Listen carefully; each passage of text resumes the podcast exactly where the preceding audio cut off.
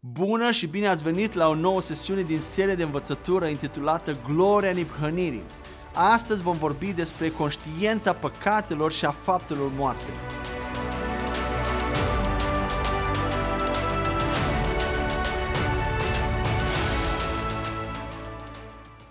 Suntem încă în primul mare capitol intitulat Conștiința umană și până acum am discutat, dacă vă aduceți aminte, despre originea conștiinței, despre scopul și efectele conștiinței, despre conștiință și legea lui Moise și astăzi vom vorbi despre conștiința păcatelor și a faptelor moarte.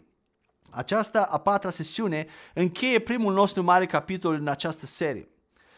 Acum când ne-am întors la Domnul, suntem salvați, am fost născuți din nou, Dumnezeu nu vrea să mai avem o conștiință rea, ci o conștiință bună și perfectă.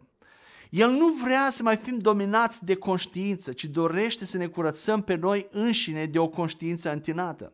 Și există o cale mai bună de a rela- relaționa cu Dumnezeu.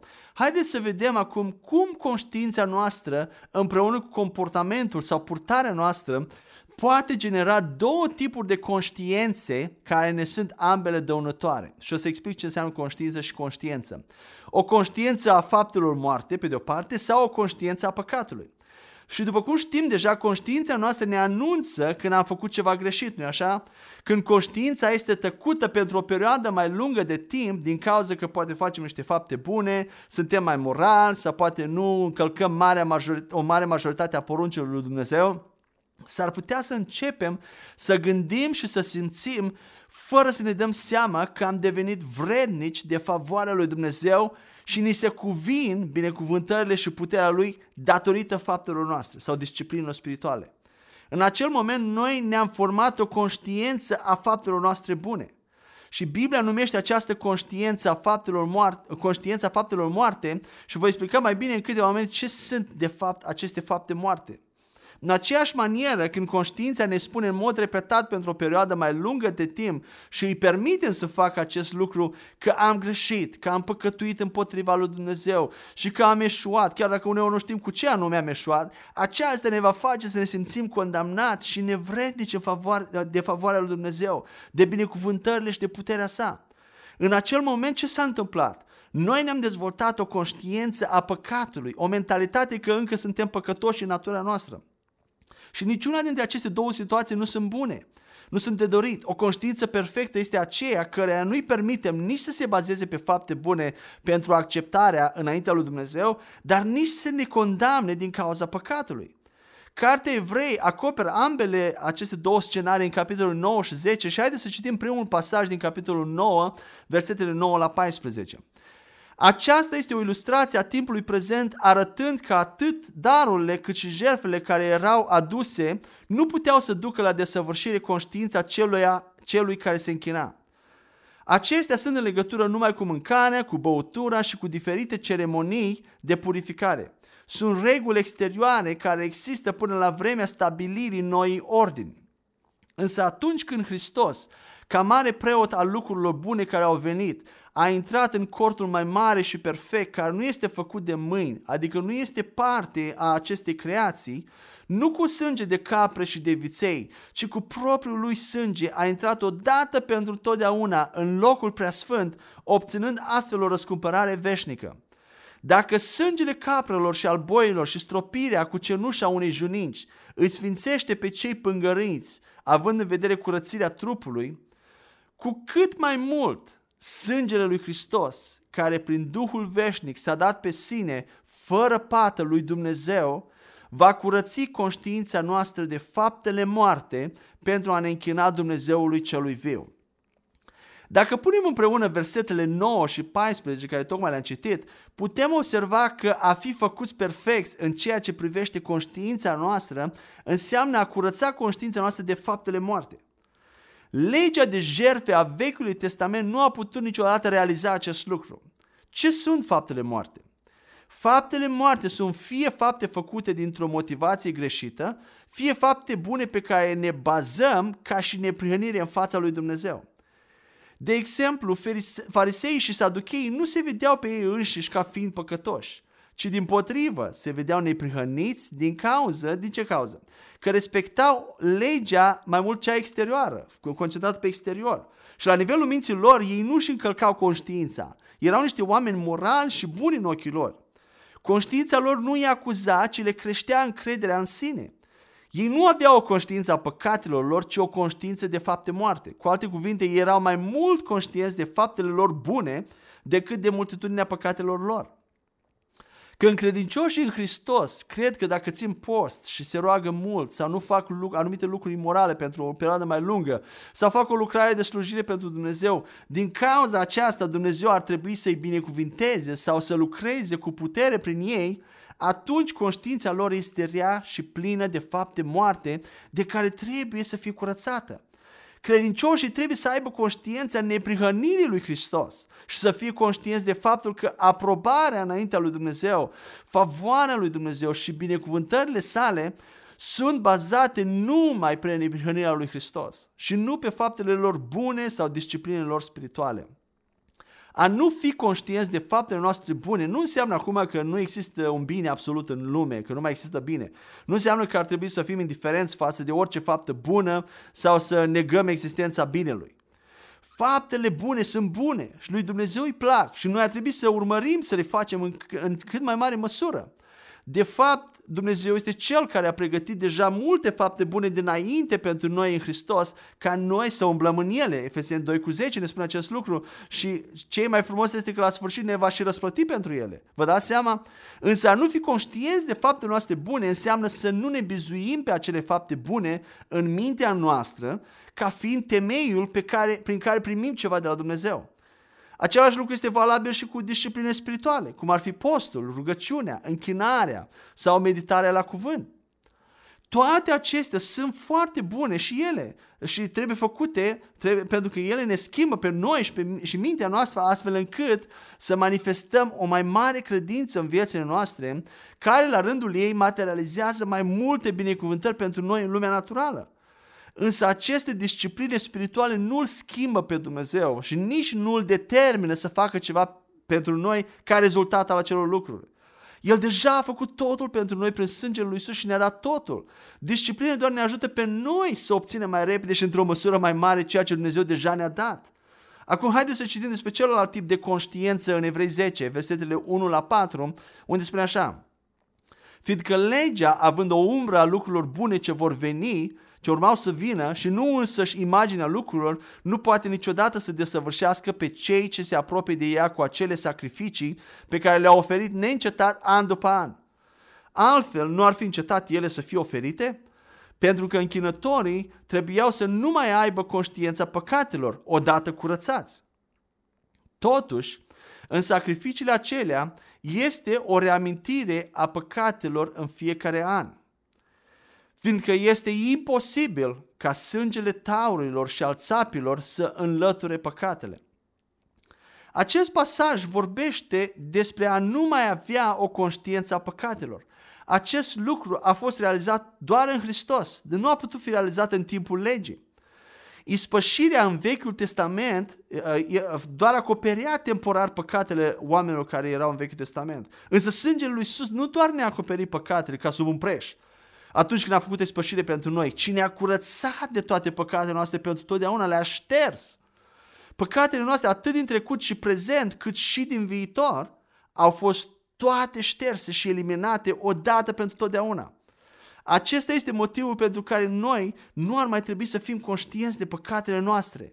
Noi nu trebuie să ne mai vedem pe noi înșine ca și păcătoși chiar și atunci când încă mai păcătuim, în mijlocul păcatului, pentru că păcatele noastre viitoare au fost și ele deja șterse. A nu fi conștienți de păcatele noastre nu înseamnă acum că păcatul nu mai este păcat, că răul nu există sau că Dumnezeu a devenit mai blând cu păcatul, s-a muiat. Ci înseamnă mai degrabă să nu ne concentrăm pe faptele noastre păcătoase, ci pe neprihănirea lui Hristos. Acest lucru înseamnă că în mod continuu, atunci când conștiința noastră ne condamnă de ceva ce am făcut greșit, noi nu rămânem sau zăbovim prea mult în condamnarea conștiinței, ci agreăm repede cu ceea ce cuvântul lui Dumnezeu spune despre noi, Care sunt aceste lucruri? Că încă suntem neprihăniți prin Hristos, pentru că sângele lui Hristos a șters deja acea faptă păcătoasă.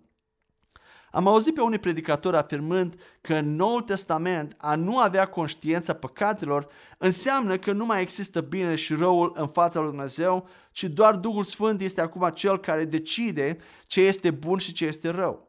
Chiar dacă unele din acele decizii sau lucruri s-ar putea să fi fost considerate ca fiind rele în Vechiul Testament, sub lege. De exemplu, îi spun așa, minciuna este un păcat clar în Biblie, dar în anumite circumstanțe ea ar putea să nu fie considerată păcat. Dacă guvernul persecută biserica și ne cere să dezvoluim, de exemplu, o locație ascunsă a fraților și surorilor noastre, ce facem atunci?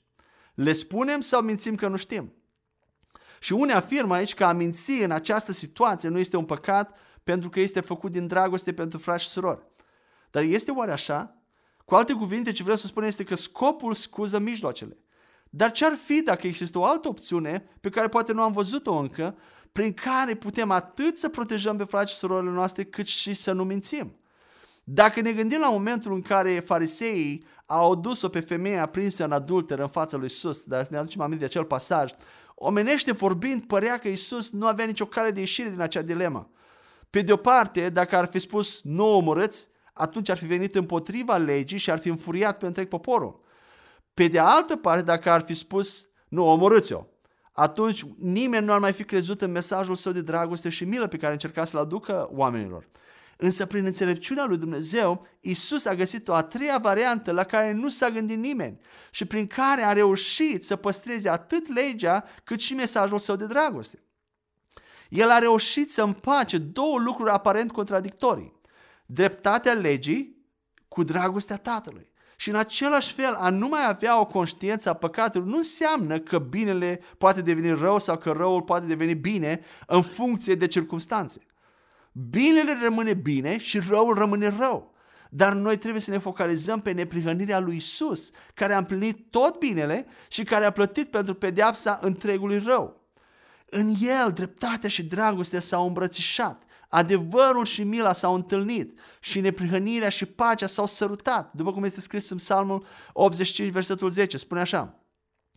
Mila și adevărul s-au întâlnit, dreptatea și pacea s-au sărutat. Așa e de frumos.